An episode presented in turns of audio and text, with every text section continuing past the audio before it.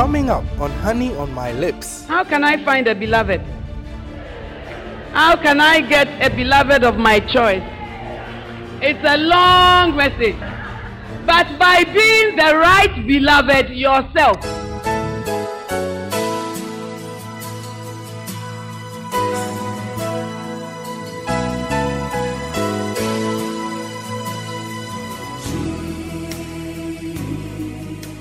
Honey on my lips. The psalmist said in Psalm nineteen verse ten about the word of God that it is sweeter than honey. Join Lady Reverend Adelaide Heward-Mills. Life has a way of dishing out to us things that we did not expect. Sometimes it's a dream that seems to be delayed. Many times you see a man, you know, he has a good job, he's a cool dude, his suit is smart, and you think, when I marry him, everything will be together. The unexpected is unexpected from our perspective, but from God's perspective, it is not unexpected. On Sweet Melodies ninety-four point three, as she puts the honey of God's word on your lips, equipping you for all facets of life this and every Saturday from nine a.m. to ten a.m. Honey on my lips will change your life, preach good news to the poor, set the captives free, heal the brokenhearted, bring recovery of sight to the blind, and proclaim God's year of Jubilee. Honey on my lips. Mmm. Saturdays at nine a.m. on Sweet Melodies.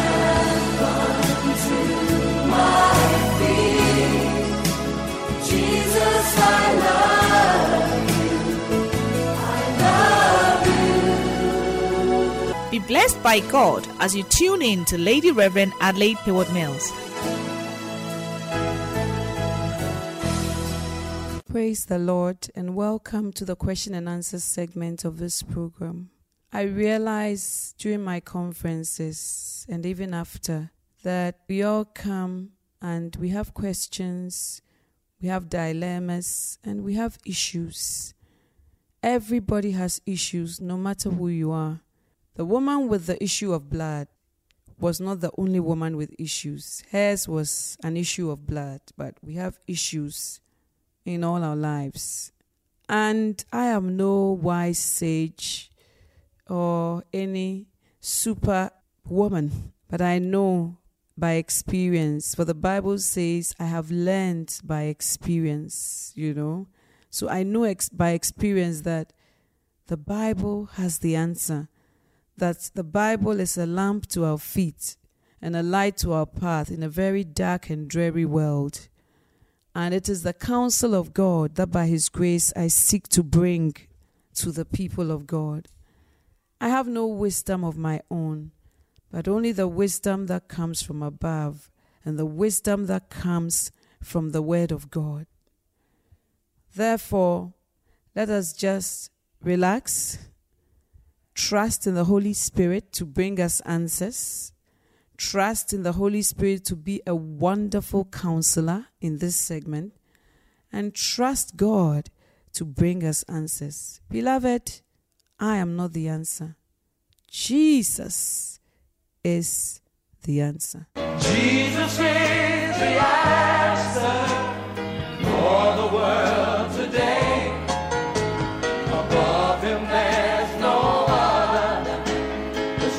Jesus is the way. Jesus is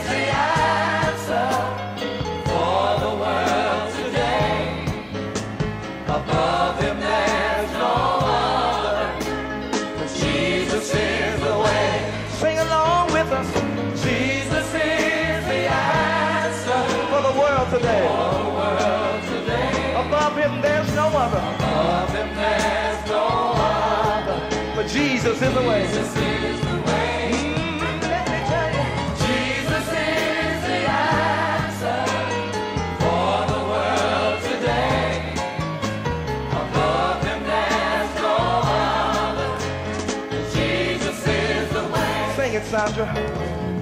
If you have some questions in the corners of your mind and traces of discouragement. She cannot find reflections of your past seem to face you every day, but this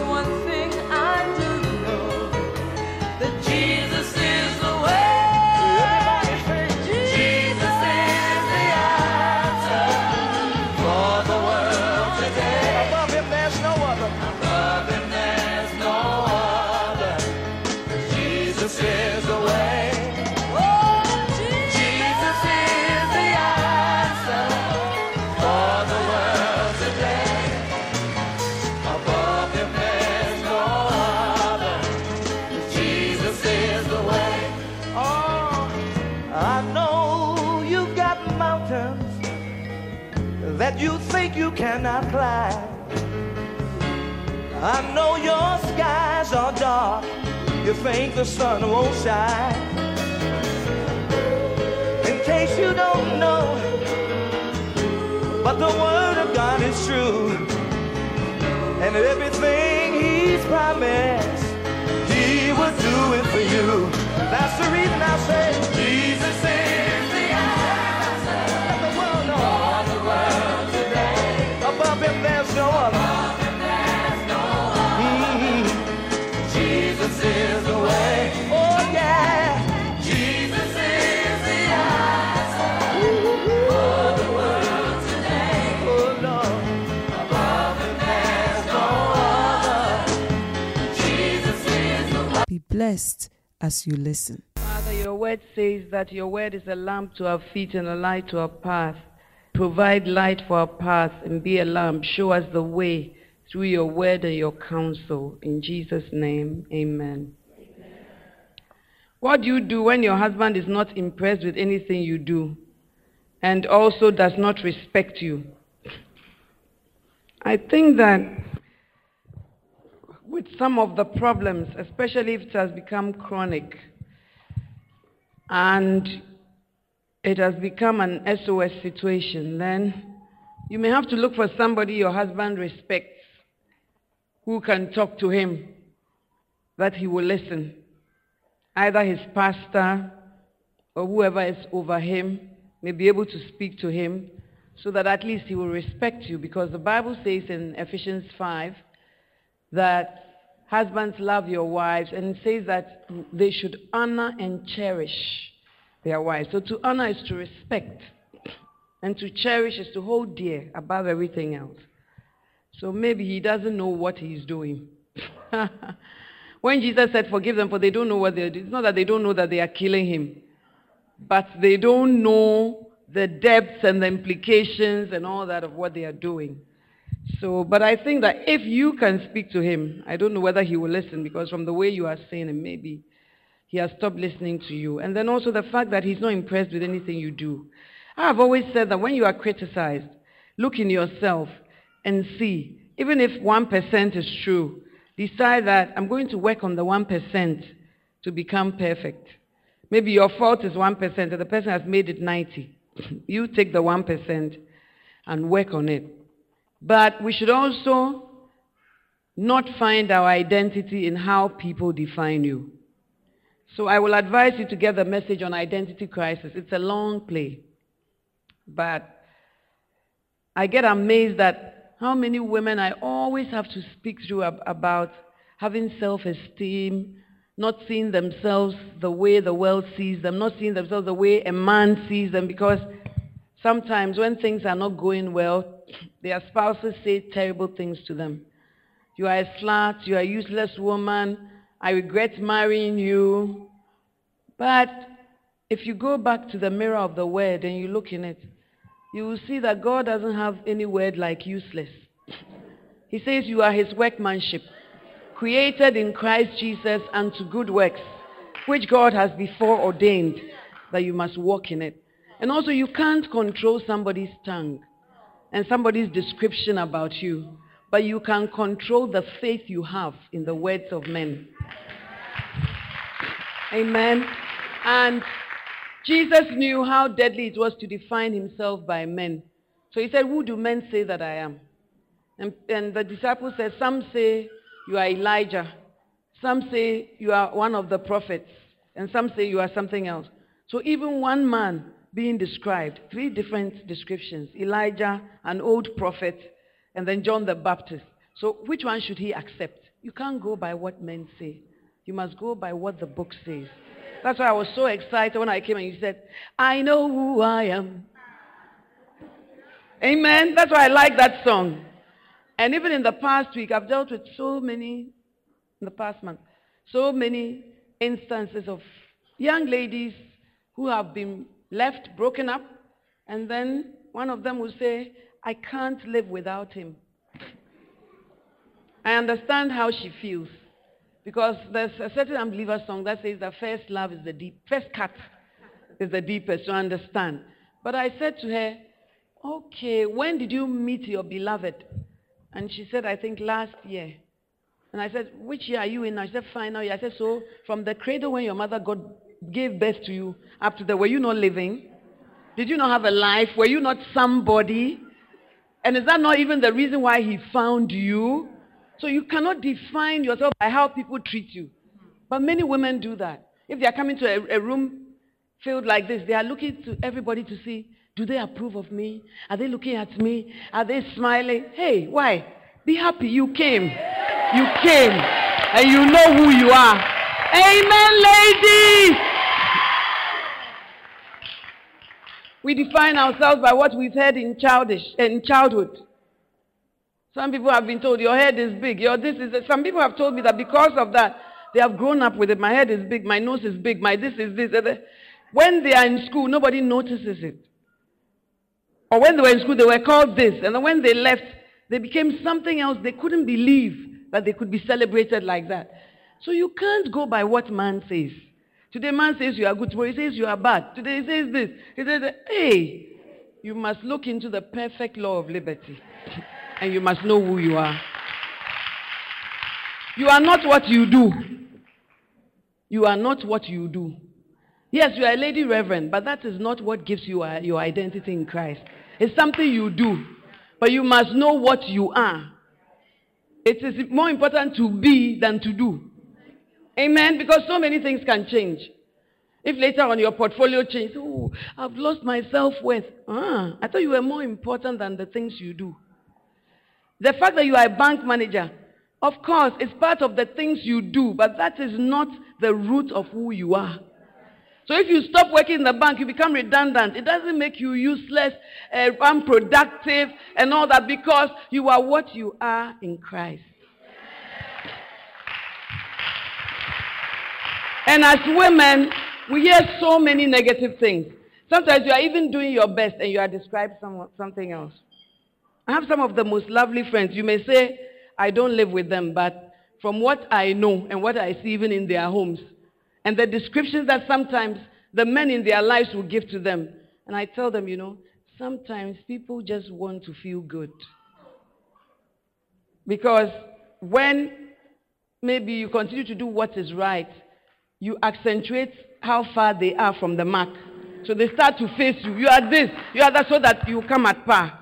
You know, so sometimes male inferiority complex. You know, so you don't have to let that define who you are. If people say, oh, you are not a nice girl, then you say, I'm not a nice girl. But what is nice? The people who are called nice. Sometimes, can't you see the fashion parade, the things they wear, they say is nice. Look, everybody's definition is different, but the master's definition about you never changes.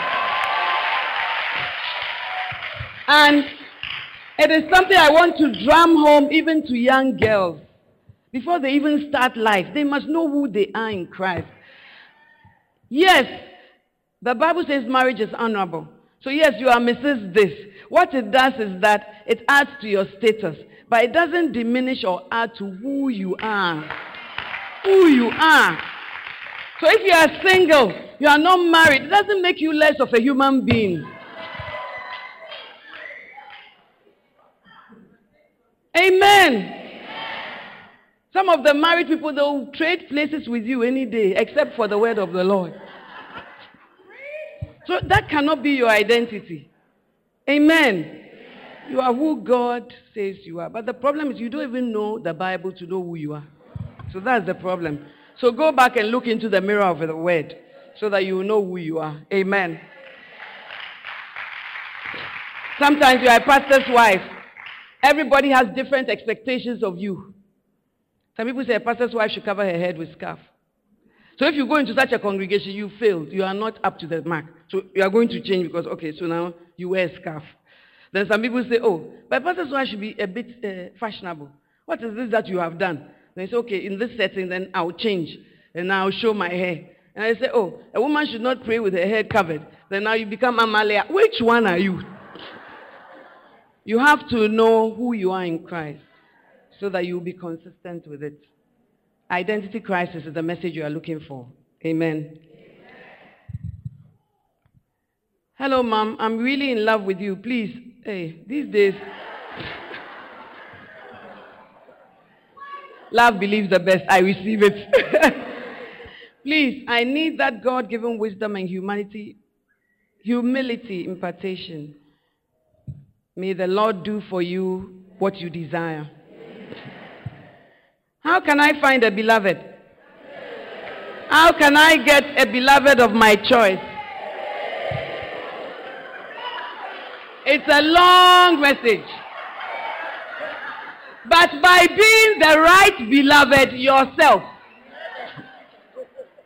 The C D sound is how to be marriageable, yeah. How to be found. So many messages. Do you understand your marriage vows? Seven realities of marriage. You need all that to know how to be found. Is there? But if I'm to preach now, we will close in the evening. So please, go find the message. Amen. And in the message, um, I have more time to speak to you, how to be found. One of the things I say is, go to places where there are people. Some of you are too antisocial. And also unapproachable. Whenever they close church, you have your bag. When you see a brother you don't know, he says, hi, sister. Hi. Do I know you somewhere? No. Look. I'm in substance small. Amen. And the fact that he's being chummy chummy with you, it doesn't mean he's interested in you. But usually it's in friends and in friendship. And you marry your friend. That's where you are likely to find somebody. So just be nice to everybody. But don't be also so nice that, is it him? Is it him? Is it him? Is it him? So relax. And then also, it's all on the, on the, on the, on the message, in the messages. And then also, when you meet somebody, don't strike the person off your list immediately. Oh, I don't want a bald man. He's out. I don't want a man with a tribal mark. He's out. I don't want a man who picks his nose. He's out. But you see, this picker of the nose, somebody will take him and refine him nicely. And the way you see, you say, hey, Charlie, the guy is suave. Somebody did the work, so you to do some.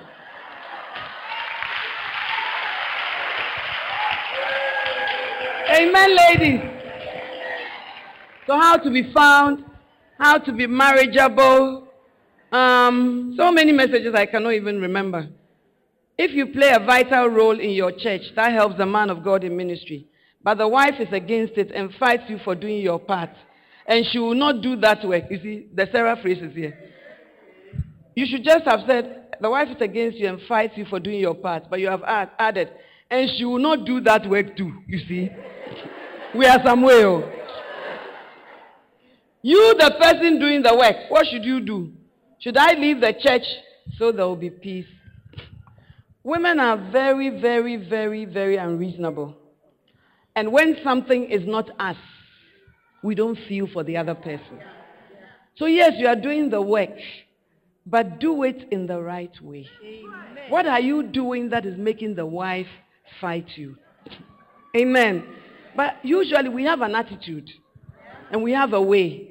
You see, I heard uh, Bishop T D Jake's wife preach that. She has come to accept that sometimes the church members will treat her as a flower pot when they are talking to her husband. She's standing by him, but they won't greet him. They won't mind him. And then those, hey, pastor, when you did it, hey, yes. You didn't see the wife standing by. And you have a personal vendetta with her because actually you would like to be on her seat. Actually. Actually. So there are all these undercurrents sometimes. So, and the best thing is, the Bible says, lie not against the truth. You see, accept the truth. And sometimes you feel that, yes, you are close to the man of God, and you see the wife in your heart as your rival. So that also affects your attitude. You see, even you are right, and she won't do the work too. So you feel that you are more important to the man of God in the ministry than his wife. But let me tell you something. There are many things you don't see. There are many things you don't see that are hidden. You can't use church work to, to, to, to assess the value of a man's wife. Do you know what she goes through? You have no idea. You have no idea. Don't even go there. Don't even go there. All you see is what the eye can see. You think that she just comes in and she sits in front, but many times she cannot talk to her husband because of you, because she sacrifices for you so that you will have access to the husband. Many things that are painful to her, she has no shoulder to cry on because she has given that shoulder as an offering to you. So many unseen sacrifices. That's why I say that it's only heaven that will reveal the rewards of pastors' wives. Only heaven. Only heaven. And I can see from what you've written that you see her as your co-equal.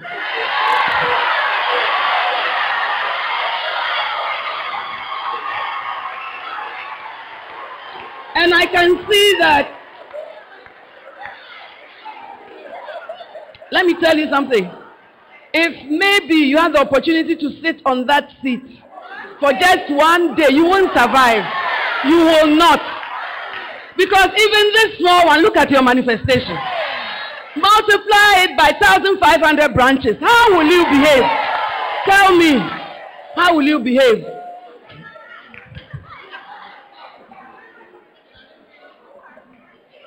If I were you, I'll go to the pastor's wife and I'll say, I see that you are not happy with me. Yes.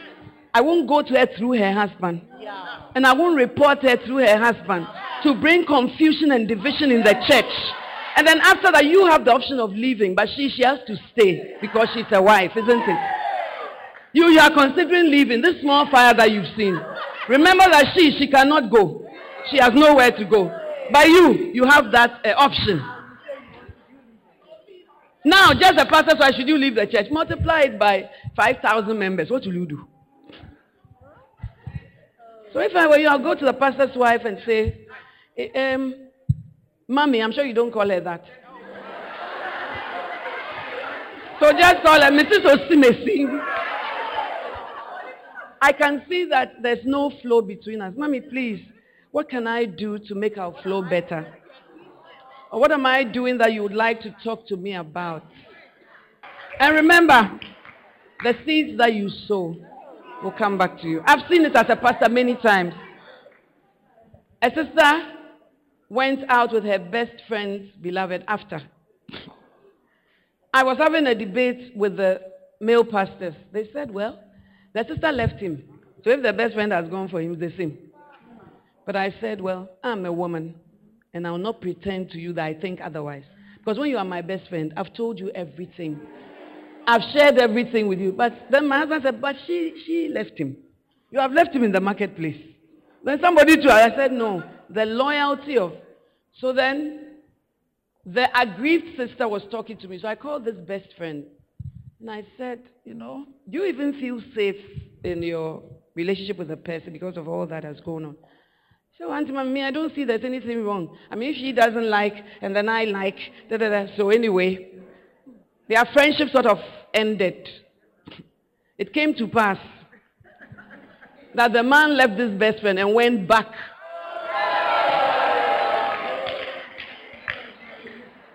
My roommate always says, as for you, the things you've seen and experienced, you should write stories because it's too real. And then this best friend came crying to me. Oh, you know me too. I made her cry well. I gave her a nice hanky.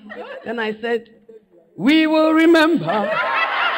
We will remember. We will remember the work of your hand. And we will sing and give you praise. For great is thy faithfulness.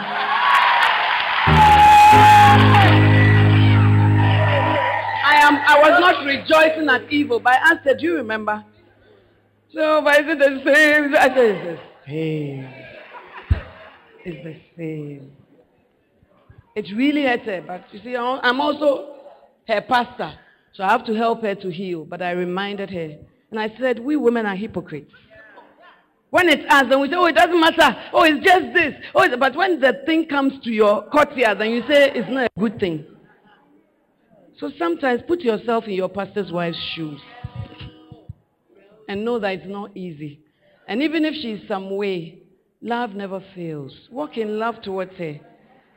You win when you do that. And plant the right seeds, because one day you will also be somebody's wife. Try. Plant the right seeds, because you never know.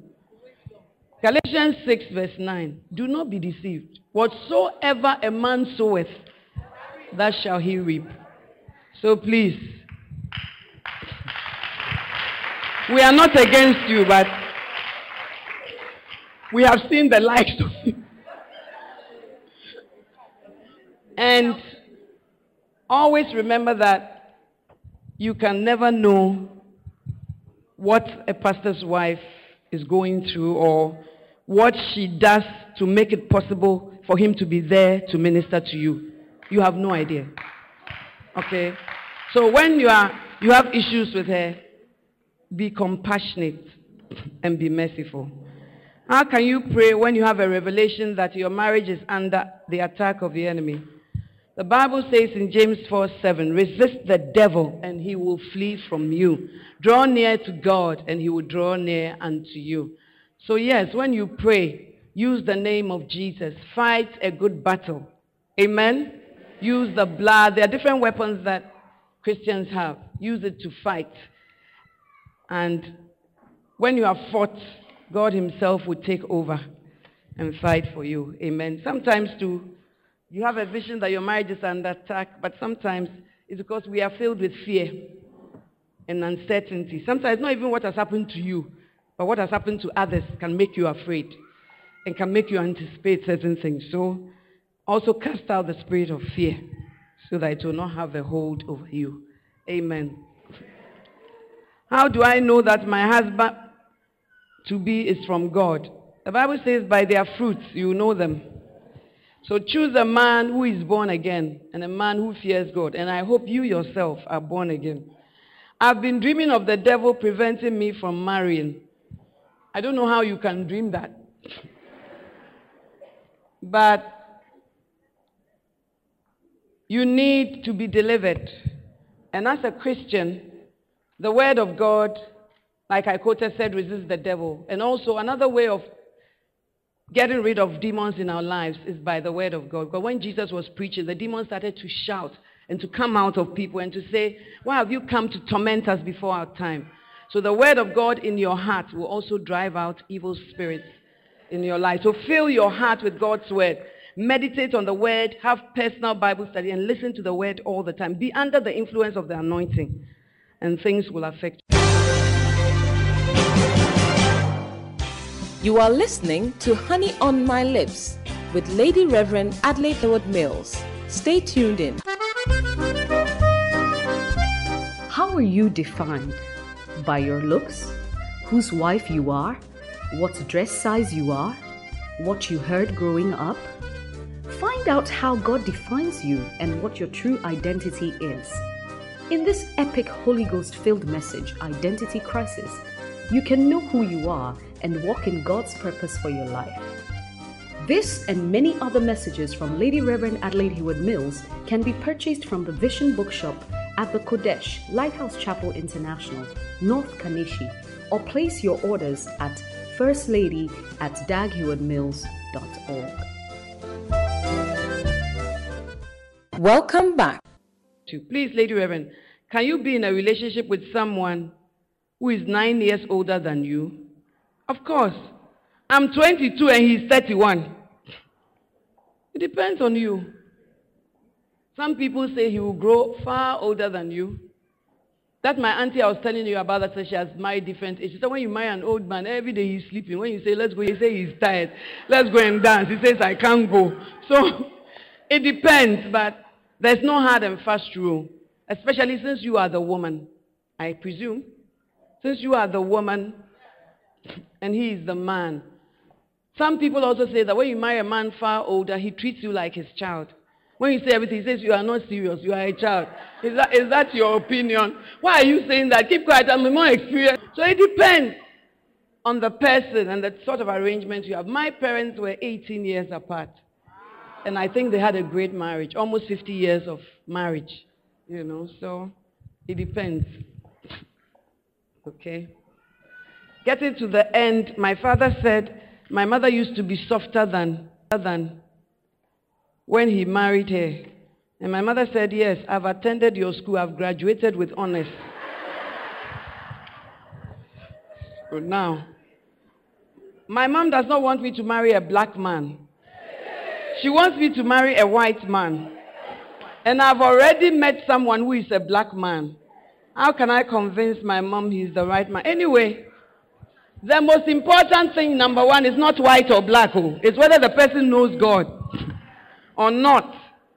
So that's important. And then, I don't know the reason for your mother's advice, but we have this false notion that when you marry a white man, he's more romantic and he takes better care of you.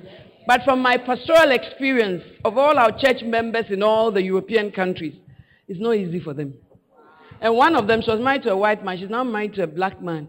So when I met her, I said, how is it? Uh, me nyim's a white, no you, it's a black.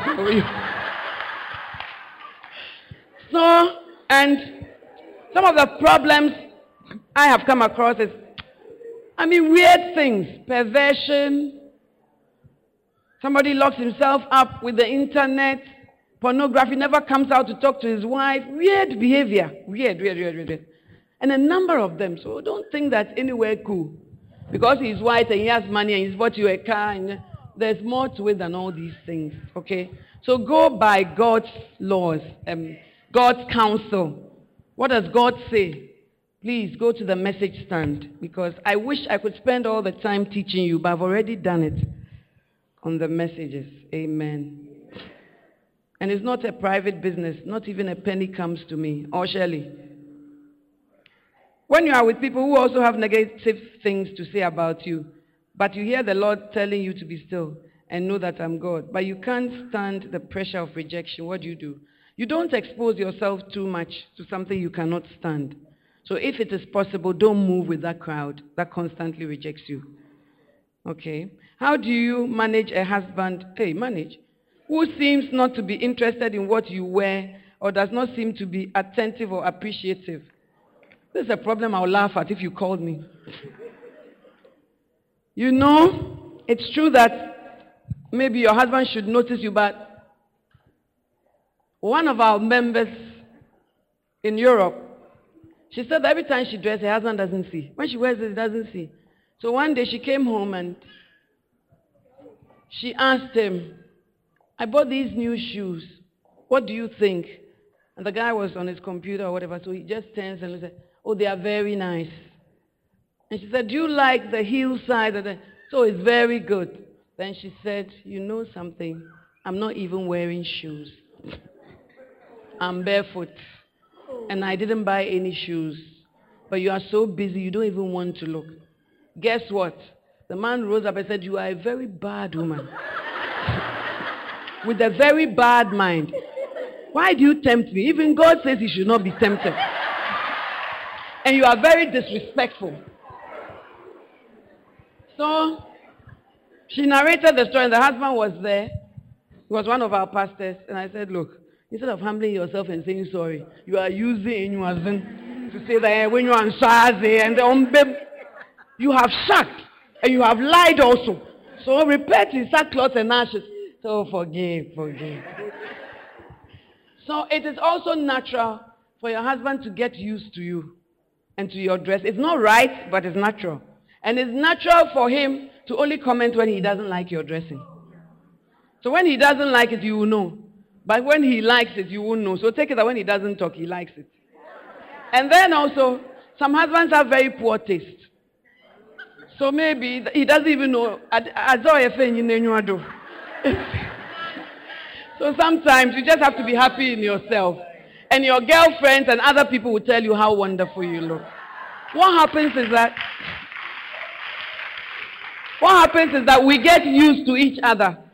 And my husband told me that, well, women also don't notice when their husbands are looking nice. I said, really? What a shock. He said that when they cut their hair, they tell me their wives don't see. When they shave, their wives don't see. So you too, you are guilty. So change. Amen. You think everybody doesn't have a problem, eh? Please, must I tell my husband when I marry, sorry, when he rather is guilty? You are thinking ahead, eh?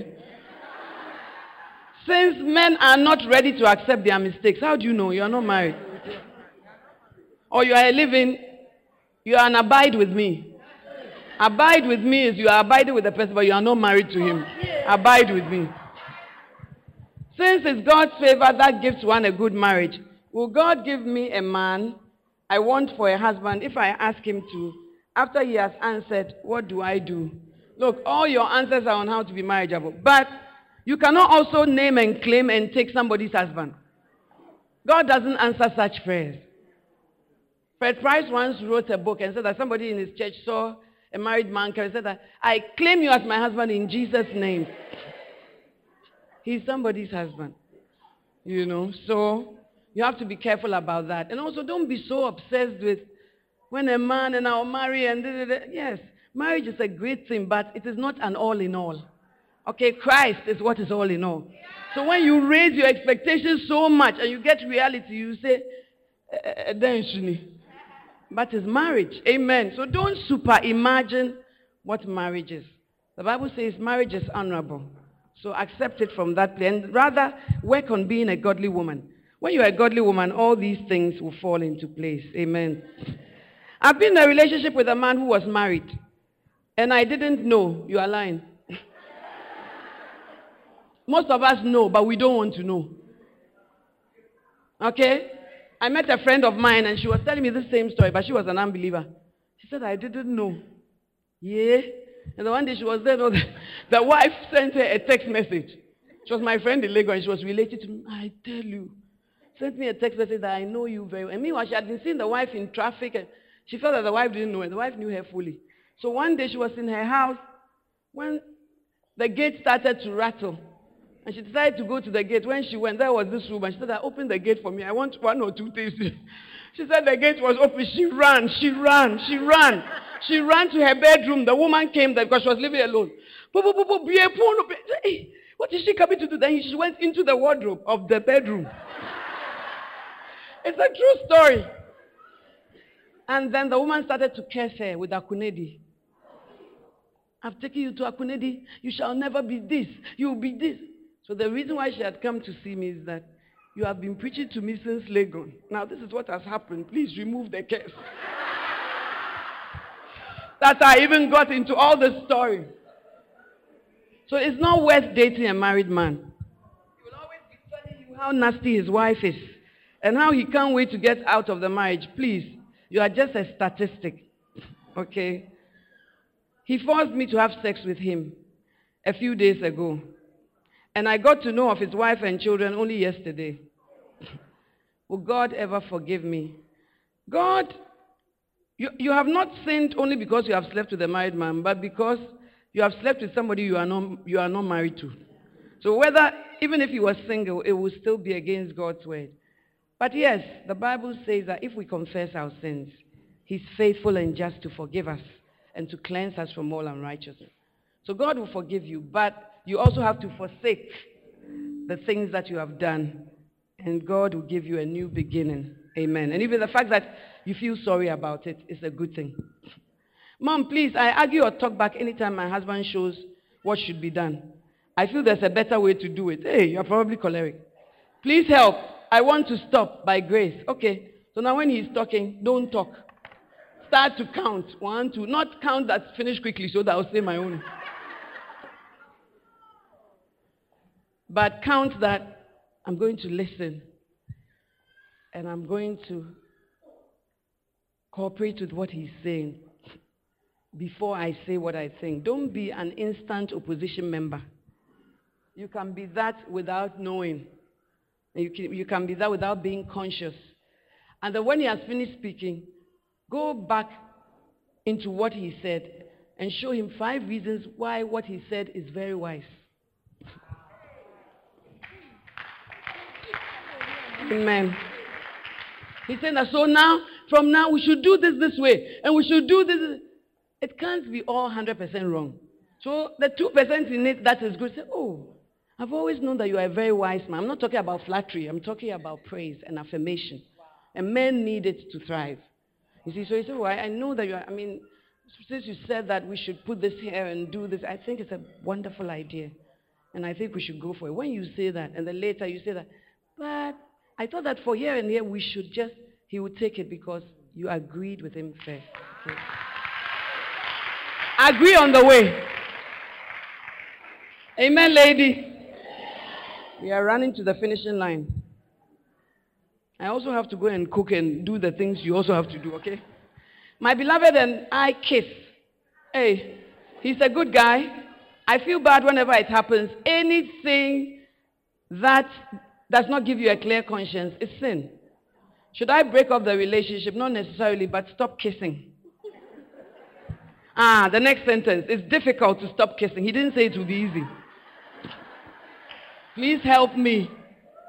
Please, Jesus said that they that will live godly on Christ Jesus shall suffer, shall suffer. So you need to keep your body under. The Bible talks about uncleanliness. So when you start kissing, who knows where it will end up. So please, in order to walk in purity, and also put things in place before you start being intimate, that this is not healthy, so we will not do one, two, three, and four. Not that when you are kissing, that you say, is kissing wrong? In the midst of it, you will decide that, yes, let's continue. So don't decide. Decide before. I learned this for relationships, that decide the markers and the boundaries before, so that you both know. Amen. The Lord will help you to stay pure. I've been married for a year now, but one thing my husband has been doing is that at the end of a month, he doesn't even bring one C D home. He uses money to take care of his siblings. And mom, when I talk, he tells me I'm insensitive and wicked. Please help me. I don't know who your husband listens to, but the Bible says that he who does not take care of his own is worse than an infidel. So your husband must take care of his home.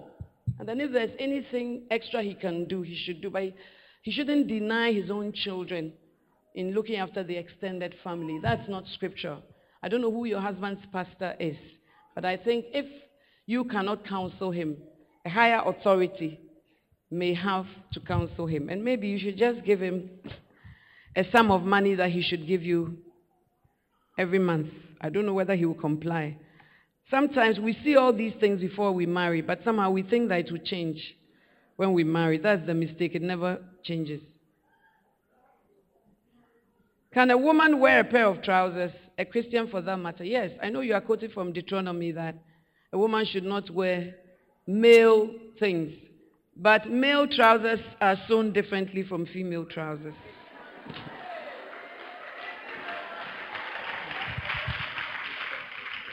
If a man wears female trousers, he will see it just now. And then also, we are not under the law. So we dress so that we will not cause others to stumble. But if you are saying we shouldn't wear trousers, that same chapter, you should not wear wool and, and, and, and linen together. So when you wear a linen shirt and you wear one hundred percent, ninety percent polyester and wool, you have also sinned. It says you should build your house in a particular way. The Bible says he who offends in one offends in all, in the book of James. So we are not under the law. But under the New Testament, we are supposed to dress decently and modestly and as the temple of God.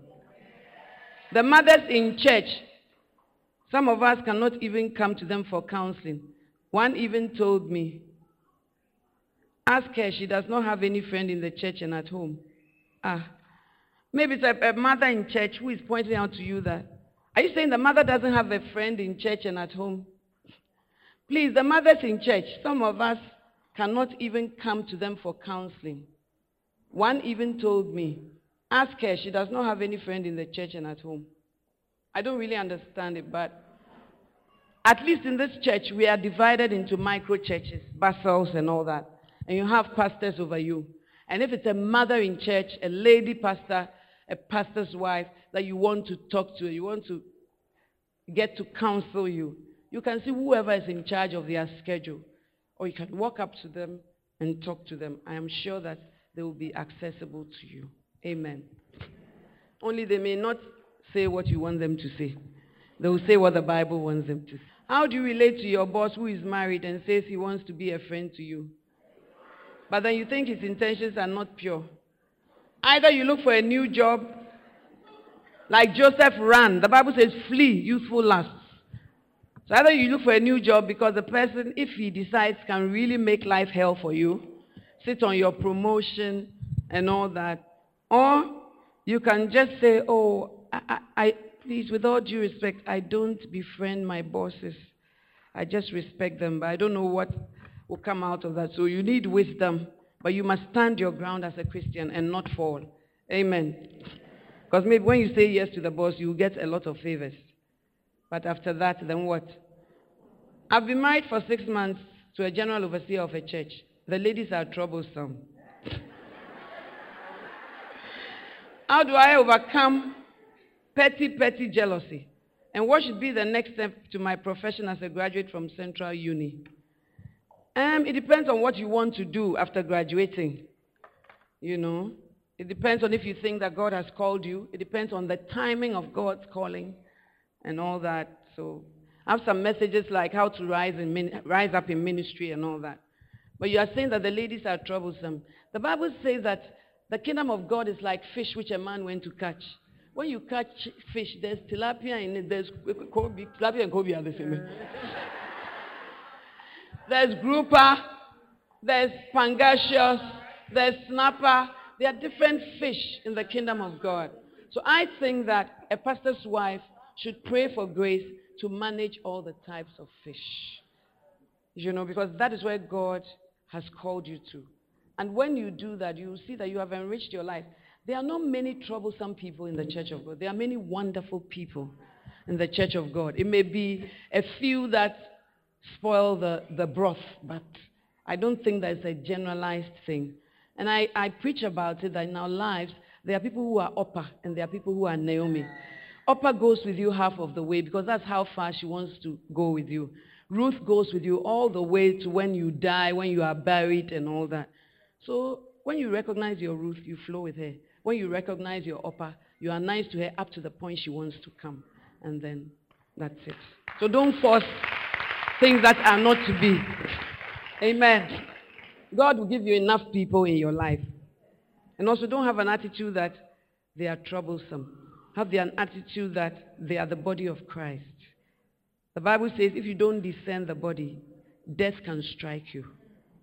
And it was talking about the communion. It said because we don't discern the body. So discern that even if this is a little toe, it's still part of the body of Christ. And I must respect it. And my duty, the Bible says, owe no man anything.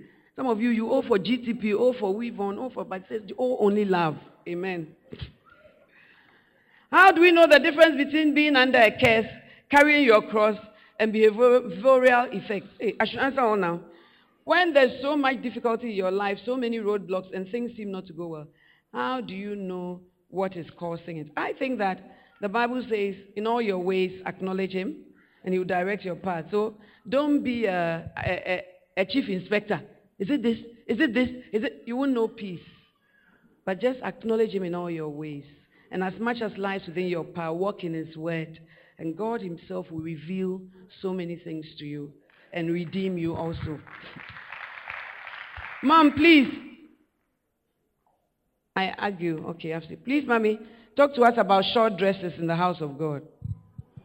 It does break my heart. First Timothy chapter two verse nine. What does it say? First Timothy. I would that women adorn themselves, not with costly apparel, braiding of hair or wearing of gold. First Peter two nine. There's also one in Timothy. And uh, yeah, with shamefacedness, the Bible says, and sobriety. Shamefacedness means you are wearing something and You, you behave modestly, as if you, you, you dress modestly, as if you are a bit shy, you see. But with your dress up to here, Bishop, Bishop, First Peter three nine, First Timothy two nine, yeah. Okay. Bishop Adi says that he doesn't know whether the cloth was not enough. That when they bought the cloth, it wasn't enough, so it just stopped here. And the world has made so many dresses like that, and we also just go and follow. But your dress can be a good lens, and you still look smart. The Bible says, don't be conformed to this world. So yes, you say we should talk about short dresses. But I don't think it is only the duty of a pastor. It is the duty of you as a Christian to also confront your friend. In my time when we were growing up as Christians, another Christian could confront you and say, what are you wearing? What are you doing? Another Christian could meet you and say, what did you learn for your quiet time? Share it with me, I'll share mine with you. But now it's like everything is left to pastoral work, you know. And when a man is looking for a wife, he will, he will sift between what is a kiosk and what is a temple of God. Thank you. Thank you. So if you are the temple of God, dress as such. And if you are a kiosk where everybody can buy, the cleaner, the sweeper, the manager, the, everybody can buy from you, then we'll also come and buy. Amen. So I think First Timothy two nine, First Timothy three nine, all that talk about dressing. So our dressing is also important as Christian women. Please, can you live with a man before marriage? Because your mother and father died. Mercy. I'm sorry you still can't. Because the man is taking advantage of you. And you are paying in kind. There are other ways. You can live with other people, even other godly women. It doesn't have to be this way. So why don't you go and see your pastor's wife and talk to her or your lady pastor? There may be other ways. If you were in my church and you came to me with such a problem, there will be other ways of seeing you through without you living with a man who defiles you, takes advantage of you, and then looks after you. It is another refined form of prostitution. Amen. Which a lot of university students do. But it's not right. Amen. Is it normal for a young Christian or young woman to think about guys unconsciously? It's not normal. Though. Every day boys are on your mind. This generation, you like chasing boys too much. The Bible says when a man has found a wife, not when a woman has found a husband. Amen. And I think that's because too much Americanization and watching of American movies. And, and, and when I see the American movies, the boys are passing, the girls are standing by a, a locker, and when the boy passes, ooh, lust, what is that? It is not part of us, it's true. And now we are imbibing it and thinking that that is life. Conscious, every day, there's a guy on your mind. And the painful thing is he doesn't like you too. Love must be mutual, not one-sided. You understand? And you are thinking about it because you have read books and watched movies and you think that's how it is. That's not how it is. It's wrong and it's not helpful to you. So let me give you something to think about. Philippians four eight. Whatsoever things are true, whatsoever things are honest, whatsoever things are pure, whatsoever things are loved. Jesus is a man you can think about with no problems. Amen. As you are thinking about him, you are falling in love with him when there's no consensus. He has not agreed to fall in love with you. Then he goes to get another sister in the church. Then now you see the sister with chocobila and things. Why? It started from your thinking. So please, think about what is pure. Amen, somebody. Amen. It's all in the messages. Is it normal for a young Christian or young woman to think about God? Okay, we have only about five left. Please, I've always been having negative mind, a negative mind about people who proposed to me. And so I don't give them a chance. Uh, God was speaking to you. But it later dawns on me to go back to them. But it has become too late. Please, what do I do? It's too late. The ones that are gone are gone. But change your attitude so that the ones that will come, you will behave rightly. And if the ones that are gone are not gone, you can try to be their friend and see whether they will have the boldness to come back. What price must I pay to become someone like you? Oh, first of all, just be a good receiver of God's grace. And then I think you have to just depend on God every day and know that you can't do anything apart from the Word. So when the Word of God fills you and fills you and fills you, it will start to change you. Amen. It takes many years. I don't think it's overnight too. I gave my life to Christ from the age of nine. I've walked with God. And in between, I tried also to become a guy, but it didn't work. You know, so there were some in-betweens. It's not like you're on this path and then you're all out and you really know. There are temptations all along the way. But the grace of God keeps you. And I think the verse will be Isaiah one nineteen. If you are willing and obedient, you will eat of the good of the land. So just be willing and obedient to the things of God. And I'm sure that God's grace will be available to you. Amen. How can you be a spiritual woman? This is a whole service. But I have a, a, a message like that. Be, how to be spiritually attractive, okay? So, how can you be a helpful woman to your husband in ministry and in his personal life? In as much as he allows you to help him. Do you understand the answer? You can help him, but you can help, help only the person who wants you to help him. So, a lot of pastors' wives tell me they have frustrations, but whatever you see as helpful, you can also do to help your husband. Amen. It is not everything that I do, first of all, that is public. And then it's not everything that I do that was assigned to me officially. I just saw a hole and I plugged it.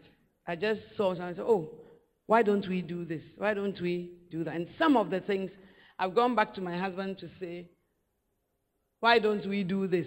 And uh, Some of them, he has said, oh, yeah, a lot of them. He has said, oh, yeah, good idea. And I love him because when you give him an idea, he will take it to another level that when you see, you won't know that it began from your small idea because it has become something else, you know. So I love him for that. And when I shared with my husband, he would say, oh, it's a very good idea. Why don't you institutionalize it and do this? Before I know it, it has become a very powerful because he always takes things to another level. What was I talking about? I don't remember. How can you be a helpful woman? Yes. So be helpful as unto God. When you do that, you are doing things unto God. Sometimes they will even fight you, but later they will celebrate you. So don't worry. Do it as unto God, and you will be blessed for it. Amen. Even the institution of Mother's Day, celebrating it, what we will do, Father's Day, I had to bring it about. You know, that let's have Mother's Day. We'll do this. We'll cut a cake. We'll do this. After that, we'll do this, and we'll do that, and we'll do that. Then when they get a hold of it, they take it to another level. So just find something to do in the house of God, and you'll be blessed. Amen.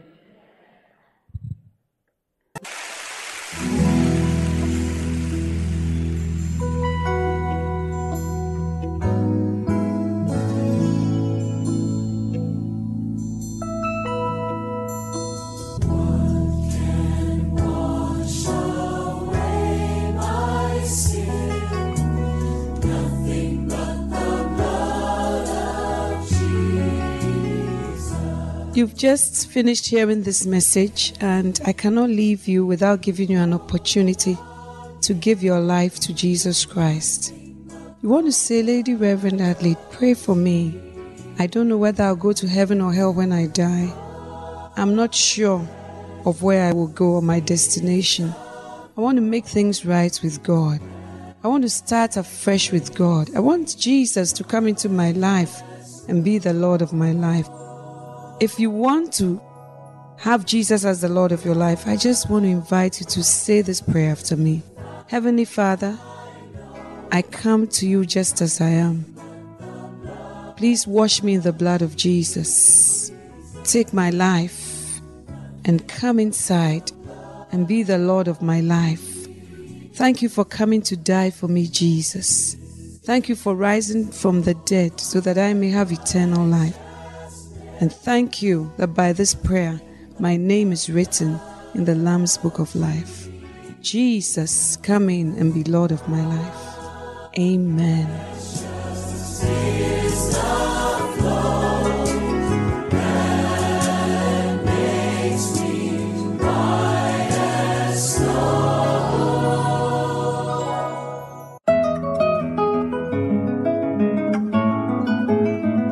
It was great having you today.